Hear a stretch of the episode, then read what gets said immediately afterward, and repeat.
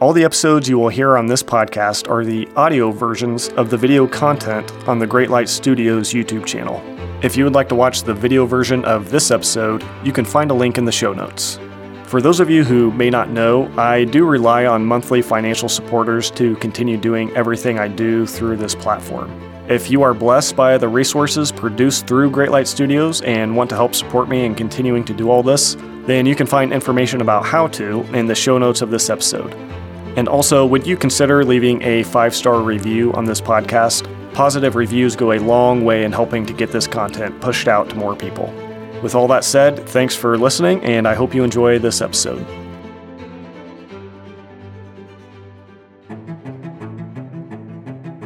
He chose us in Him before the foundation of the world. That means that before God had created anything, when all that existed was the triune God and there was no creation, in the mind of God, He had already identified those who he would place in union with his son. And in his mind, at that very moment, they were in Christ. You were joined to him in the mind of God in eternity past before anything was ever created.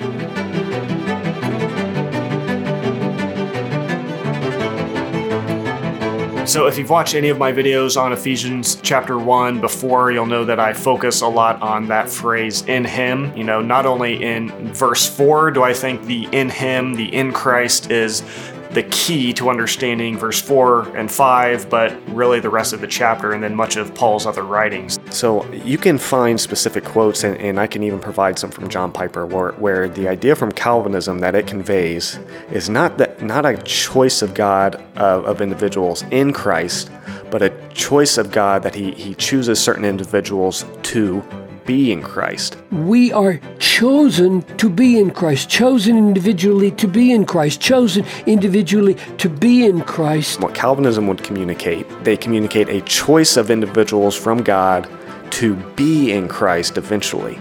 And I hope you see the difference there. It was God's plan all along to save and to have me in Christ. Okay, so what he just said is that it was God's plan all along to save and to have me in Christ. It wasn't a choice of, of God choosing individuals in Christ, rather, it was a choice of individuals to get into Christ or to eventually be in Christ. Paul says that every spiritual blessing, including being chosen, is in Him.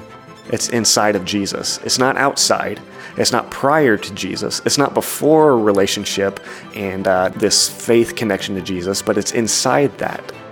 When I have shared these videos on Ephesians 1 and the significance of God's choice of us being in Christ, um, a common Calvinist response is to suggest that God has always seen us as being um, in Christ from his eternal perspective. And from our limited perspective, we come to be in Christ at a specific point in time, but from God's perspective, we have always been in Christ. And so, to kind of show you what I mean, I'm just I'm going to read a specific uh, couple of comments here. And these are on my uh, video, a recent video. Well, depending on when I release this, it's it's it's recent as of today, anyways. Um, Apologia Studios and Calvinism. Uh, uh, my response to them. So I'll, I'll, link to the video below if you do want to look at uh, these comments yourself. Uh, maybe even if you want to uh, respond to some of these things or engage in some of the conversation going on in this video um, and even be able to watch some of the points I make in the video that they're responding to. But but this is just some of the things that this this person said um, that I'm I'm believing this is a Calvinist, um, and so they said when it comes to Ephesians one. It has always been about being in Christ. Uh, this term is repeated throughout the book. God the Father relates to the believers in Ephesus as always being in Christ. He says the only cl- conclusion we should make is the elect have always been in Christ from the beginning, despite not knowing Christ before they were converted. I don't see a problem with this. So, my big emphasis in Ephesians 1 is to say that the choice that God makes is in Christ. It's not before we get in Christ, it's not outside of Christ. And Um, and so I emphasize that. And so Calvinists like like this one will often this is a, a pretty common response to what I'm saying. They'll say, well, you know, from God's eternal perspective, He's always looked at the elect as if they they were in Christ. So um, you know, I, I, jumped down and I just realized that there was then somebody else who came on, another Calvinist I saw this morning, and responded to this other person's comment, kind of saying, "Yeah, that makes sense. Um, I, I, I agree with what you're saying. Basically, I agree that yes, that's the way we should understand Ephesians one four. That in a uh, you know from God's eternal perspective, God's always looked at the elect as if they were already in Christ."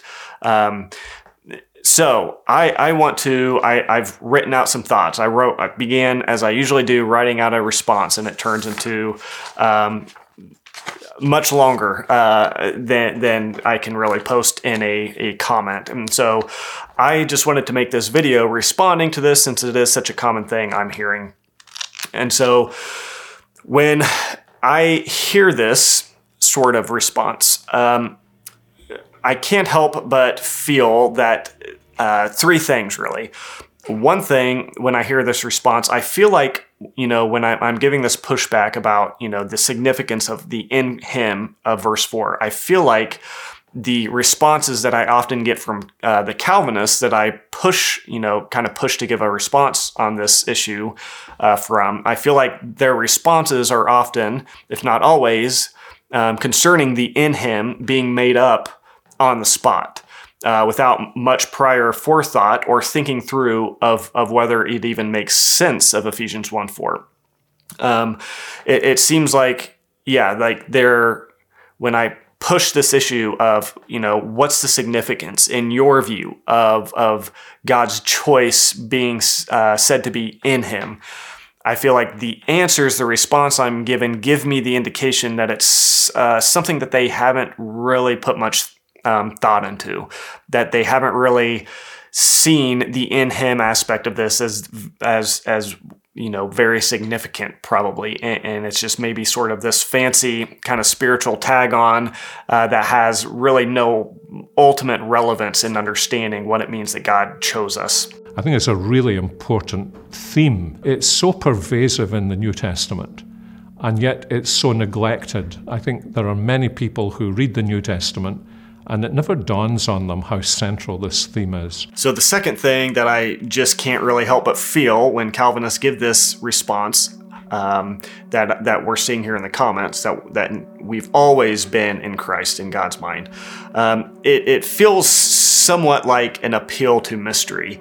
It's sort of like a you know I'm presenting what I feel like is a, a a significant issue and even a contradiction within Calvinistic theology, where you know the choice is in Christ. It's it's of those in Christ. God isn't said to choose people who aren't yet in Christ. It's people who are presently in Christ who are always in the New Testament. They are the ones identified as chosen. There's never unbelievers, people who aren't yet in Christ, that are being identified as being chosen and nobody disagrees. There's really no dispute that I'm aware of that there is a specific point in time where believers come to be in Christ, where before that they weren't in Christ. New Testament believers seem to have thought of themselves fundamentally as people who had been given this new identity, that they were no longer united to Adam, they'd been brought into a new humanity in Jesus Christ, and all the riches of His grace made over to them. This happens by the new birth and you can see that in 1 John 3 6 and 3 9, where abiding in Christ comes from being born of God. And so if God chose us in Christ, how does that what does that even mean? What does that mean in the calvinistic systematic? How, how does how does the in him have any significance to god's choice of us? Um, and so when I present that again, it, it's sort of uh, this this response of, well, well, in God's eternal perspective, He's always seen us as in Christ. This feels like kind of like an appeal to mystery, and it's sort of a, you know, oh well, God God works in mysterious ways, uh, sort of non-response. Is, is that's at least how I I feel about that response. Um, in the face of an objection, the objection I'm bringing that I think presents an apparent contradiction, this is just kind of an easy and quick way out that doesn't really require putting much deep thought into it. And I think ultimately it doesn't really, uh, you know, fit even with with what in him that phrase in him is understood to even mean and so we'll, we'll talk a little bit more about that here here in a minute but the third thing that i can't help but feel when i hear this response i feel that the calvinist could really remove in him from Ephesians 1 4. I think that that phrase could be taken out of it and they could still arrive at their same conclusions um, about this about this passage. I believe that to be in Christ, if put simply, it means union with Christ. It's relational, involving an organic connection or being engrafted into Him. To be in Christ by necessity is accompanied by forgiveness, reconciliation, redemption, etc. Uh, because you can't be in Christ and not have all these things be true of you. And so I don't think this is even a, you know, this view that I have of what it means to be in Christ. It's not really a, a highly, you know, debated uh, perspective. I think, you know, I've read both Calvinists and non-Calvinists from, you know, R.C. Sproul, Piper, even Calvin, um, and and uh, C.S. Lewis. I mean, a, a, whole variety of people that I was reading about this, trying to get their perspective on that phrase in him and how they understand it. And there's pretty much this unanimous uh, agreement that to be in him, in him means relationship connection to Christ. Many of them would use the same analogy of being engrafted into Him. It, it, it kind of draws from Jesus' analogy of vine and branches. Calvin said, We do not contemplate Christ outside ourselves from afar in order that His righteousness may be imputed to us, but because we put on Christ and are engrafted into his body. In short, because he deigns to make us one with him. The New Testament says we are in Christ. That is to say, we are literally engulfed in one another in an inseparable union. To be in Christ, first of all, means that we have a relationship with Christ, a saving relationship with Christ, and are brought into union and communion with Him. The Bible pictures our human connectedness to Christ, in which He is indispensable for every good that we enjoy. It involves this intimacy, an organic living connection to Jesus. To be in Him means that there is a present connection to Him. Um, and all that comes along with, again, things like forgiveness, redemption, all the spiritual blessings, you know, that you see in Ephesians 1 3, those necessarily come along with that that organic connection to Christ because you can't have one without the other. You can't have the blessings without Christ. You can't have some of them uh, you know, unless you have all of them, because all of them are in Him. So to have Him is to have them all, to not have Him is to have none of them. When I become attached to Jesus by faith, and now I use this biblical phrase, I am in Christ, all that He is and all that He has, which can be shared with me, is shared with me no saving good, no eternal good comes to us except as we are connected to Christ. And so th- this is sort of the idea that, you know, the general idea that I get from reading both Calvinist and non Calvinist uh, commentators and thinkers on this subject. And so I'm, I'm saying that to say that when I define in him with this perspective that I'm bringing, I don't think it's it's it's not something that I would hope somebody would say, "Oh, well, well, you know, we can throw out everything you're saying in your whole argument because your perspective on what it means to be in him is wrong." I just I, I don't think this is really a debatable thing. It's pretty unanimously agreed upon. So, if as Calvinism uh, response uh, the Calvinistic response says this this response that I'm talking about that we read in the comments um, that we have always been in Christ in God's mind. Then in God's mind we have always been forgiven, redeemed, reconciled, and in union or relationship with Christ. Uh, so therefore, in God's mind, we have never really been lost. Uh, we've never really been children of wrath who are without hope and without God and separated from Christ, like Ephesians uh, chapter 2 says. So I find it odd, actually, that some Calvinists suggest, it seems, some that would give this response that we've, you know, in, in God's perspective, we've always been in Christ. Um, they seem to suggest that if it's only, you know, if it's only in God's eternal perspective that He's, you know, seeing us as in Christ, then that makes it something less than actually being in Christ. You know, we're not actually in Christ until we believe, but there's this sense in which, from God's eternal perspective, He's always seen us as being in Christ. So I, I kind of want to explain why I think that's just a, a distinction without a difference. Um, you know, I don't think a distinction can be made uh, between being in Christ actually and being in Christ in God's mind only. I just don't think there's really, when you stop and think and consider it, there's really a distinction uh, to be made there, a legitimate one, a meaningful one.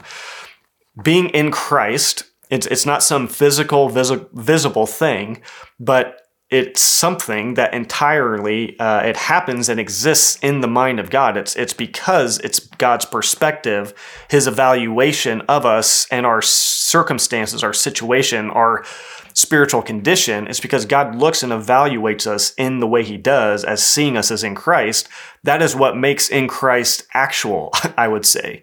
And so to simply uh, respond to to my interpretations of Ephesians one by saying, "Oh well, you know." From God's eternal perspective, you know, he he's always seen us as being in Christ, but we didn't actually get to being come to be in Christ until we believed. I just don't think that works. I don't think that works at all. What makes us truly and really in Christ is when that becomes God's perspective of us. So when the Calvinist responds by saying, from God's perspective, we have always been in Christ, they are essentially just saying, we have always been in Christ. Their appeal to God's eternal perspective is ultimately a distinction without any real difference. Your union with that risen Christ was accomplished in the mind of God before he created the world. And so I want to explain why this is problematic. To say that God has always seen us as in Christ, I think goes kind of flies in the face of so much of the New Testament. And ultimately, as I've kind of already alluded to, suggests that there really has been for the elect no real need of salvation. They, they've never really really had any meaningful uh, uh, separation from God or Christ. If you know, I think what we're going to see here in a minute, there's things that are described as being a part of being in Christ. That that you again, you can't be in Christ and not have these things. Some of which we've already mentioned: forgiveness, redemption, etc.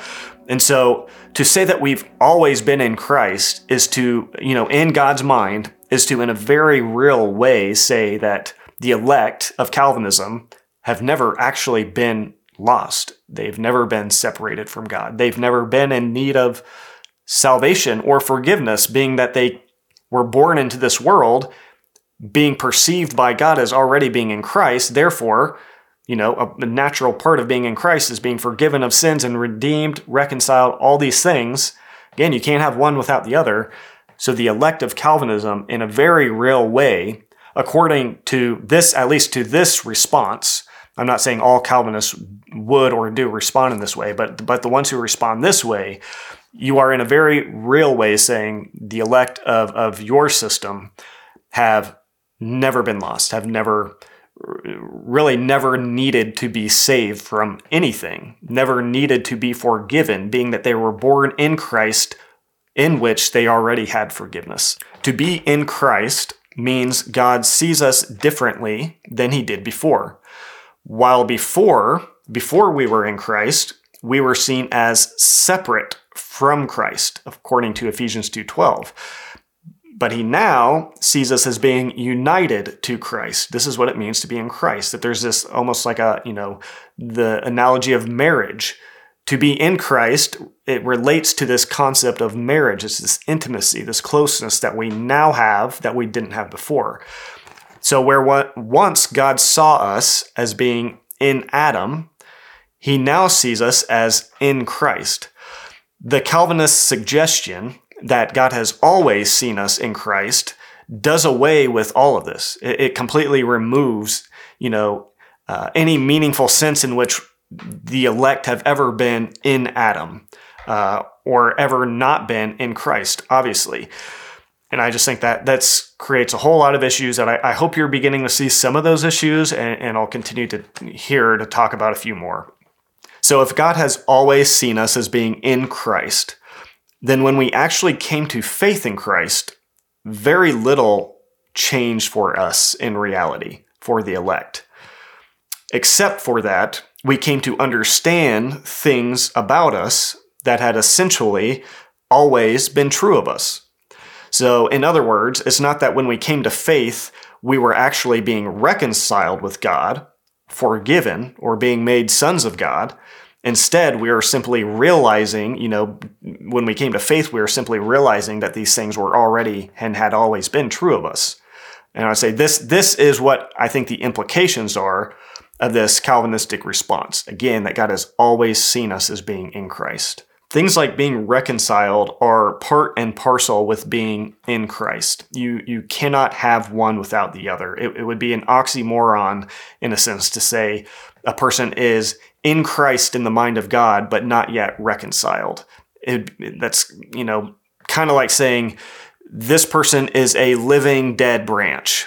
This person is a branch that has life but doesn't have life. If God has always seen us as being in Christ, then there would be no significant change in how he sees and identifies us before and after faith in Christ. There's really been no change in the mind of God or God's perception of us or how he relates to us. Again, the only real significant change would simply be that when we come to faith, we come to realize things that have always been true of us. We have always been in Christ in the mind of God, and now finally we understand that. Again, I think the implications of this are that the elect of Calvinism have never truly been lost never truly been children of wrath without hope and without God, uh, separated from Christ, and according to 1 Peter, uh, who were once not a people, but now are a people, none of those things can really be have any meaning or, or truth to them if God has always seen the elect as being in Christ. Because that would impl- that would entail God always seeing the elect as in Christ, that He has always seen them as His people, uh, which you know contradicts First Peter saying we once were not a people, uh, we're not chosen, we're not uh, a chosen people. Uh, it would contradict Ephesians 2 that says we were once children of wrath. Well, if God has always looked at us and thought of us as in Christ, you can't you can't be in Christ or perceived by God to be in Christ at the same time you're perceived as children of wrath. This is this is again, I think, t- demonstrates a fundamental misunderstanding or just a, um, a not considering of the significance and implications of what it means to be in Him. And Ephesians 2 says that we were once separate from Christ. How could God always have seen us as being in Christ? How, how can that be true? God sees us, He relates to us even uh, by, by giving us the spiritual blessing of choosing us, which I'm going to will be one of the last points I make here.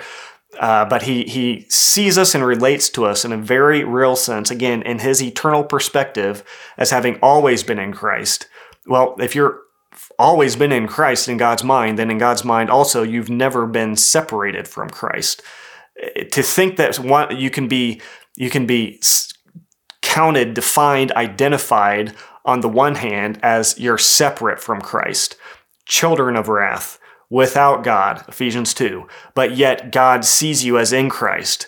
Um, I just think that is the Bible doesn't leave room for for those uh, you know clearly contradictory uh, identifications of of the elect to be true at the same time. I think the Calvinist doesn't intend to do so, but when they suggest that in God's mind the elect have always been in Christ, they are inadvertently suggesting that the elect have always been sons of God. Because Galatians 3:26 says, "For in Christ Jesus you are all sons of God." What goes hand in hand with being in Christ Jesus? Being a son of God. Again, you can't have one without the other. If you are If you're in Christ, if you're engrafted into Him, then by necessity, you are a son of God. If God has always seen the elect as being in Christ, then God has always seen the elect as being his children, sons of the living God. And so, again, I would say how how how does that work? What where is biblical support that would suggest that you can simultaneously be a child of wrath while you're a son of God? You can simultaneously be separated from Christ while you're connected to Christ in the mind of God. I just think that these are objectively contradictory in nature. And I think you can see that this route that the Calvinist goes in responding to to some of the things I say about Ephesians 1, it just it doesn't not only does it not work, but it creates just a whole other realm uh, of problems and questions uh, and contradictions that that would then need solved. And again, when the Calvinist suggests that God has always seen us in Christ, I think they are inadvertently suggesting that the elect have always been without condemnation, being that Romans uh, 8 1 says, There is therefore now no condemnation for those who are in Christ. What goes hand in hand with being in Christ? No condemnation. God has always seen us as being in Christ. God has never seen us as being condemned. Also, the elect have always been redeemed and forgiven because Ephesians 2 7 says, In him we have redemption through his blood, the forgiveness of our trespasses. Has God always seen us as being in him? If so, then God has always seen us as being redeemed and forgiven of our trespasses. Therefore, again, we've never been under condemnation, never needed save from anything as the elect of, of Calvinism. The elect have always been new creations because 2 Corinthians 5:17 says therefore if anyone is in Christ so if in any way any person is in Christ in the mind of God he is a new creation. The old has passed away. Behold the new has come. So if in the mind of God the elect have always been in Christ then there has never been a point where old things have been in need to pass away because they are already, they are born into this world being new creations in God's sight. The elect have always been spiritually complete according to Colossians 2:10 because Paul says and you have been made complete in Christ. So again, the elect of Calvinism according to this this particular response anyways would suggest that the elect were born into this world being spiritually complete, complete in every uh, way. I think this goes back again to Paul saying every spiritual blessing has been given to us in Christ. There's not one thing the believer lacks uh, who is who is connected to Jesus. And so the elect of Calvinism entered into this world really in need of nothing, being already saved in the realest sense I can think of, and being spiritually complete. And lastly, the elect have always had every spiritual blessing because Ephesians 1 3 says, Blessed be the God and Father of our Lord Jesus Christ, who has blessed us in Christ with every spiritual blessing. The elect of Calvinism, according to this response, entered into this world having every spiritual blessing, being in need of, of really nothing from God in terms of salvation, redemption, for forgiveness of sins, because they came into this world in Christ, in the mind of God. Therefore, they came into this world in need of none of these things. I think possibly an objection that I'm trying to put my finger on that I, am thinking might come from this would, would, be to just, again, try to make a, a distinction between, well, it's only in the mind of God, like in his eternal perspective, that he's seeing us as in Christ. But there's actually a point in time where it becomes actually true. I think I kind of touched on this already more toward the beginning of the video, but I just want to reemphasize that I think to say that it's only in the mind of God, like it's his perspective, his eternal perspective, that he sees us as being in Christ. That that is a distinction without a difference because how could it become any more true or actual than being in the mind of God? You know, what else would need to happen to make it actual and true that we are in Christ than for it to be true in God's mind? And so I just think that for any Calvinist interpretation of Ephesians 1 4, for it to be valid, legitimate, uh, compelling. It, it, needs to have a place in its uh, exegesis of this passage for the in him and not just a place, not a place where it's non consequential, not a place where it could potentially be entirely removed and, and the conclusions reached on this verse are still the same. I think that shows there's there's probably a deep problem going on with whatever your interpretation is. If you can entirely remove that passage and still have the same basic idea that before the foundation of the world, God chose chose us to be holy and blameless the in him is removed there, but I think you could you could still take the Calvinist um, interpretation and it could it could still be there. Um, at least at least from my vantage point and, and if you feel like that's not correct if you feel like the in him is necessary and that your interpretation wouldn't be able to make sense without it then I, i'm open to hearing how that is the case thank you for listening to the great light studios podcast to find more information and resources or to watch our films, you can find links in the show notes of this episode to our Facebook, YouTube, and other social media accounts. And also, would you consider leaving a five star review on this podcast? Positive reviews go a long way in helping to get this content pushed out to more people.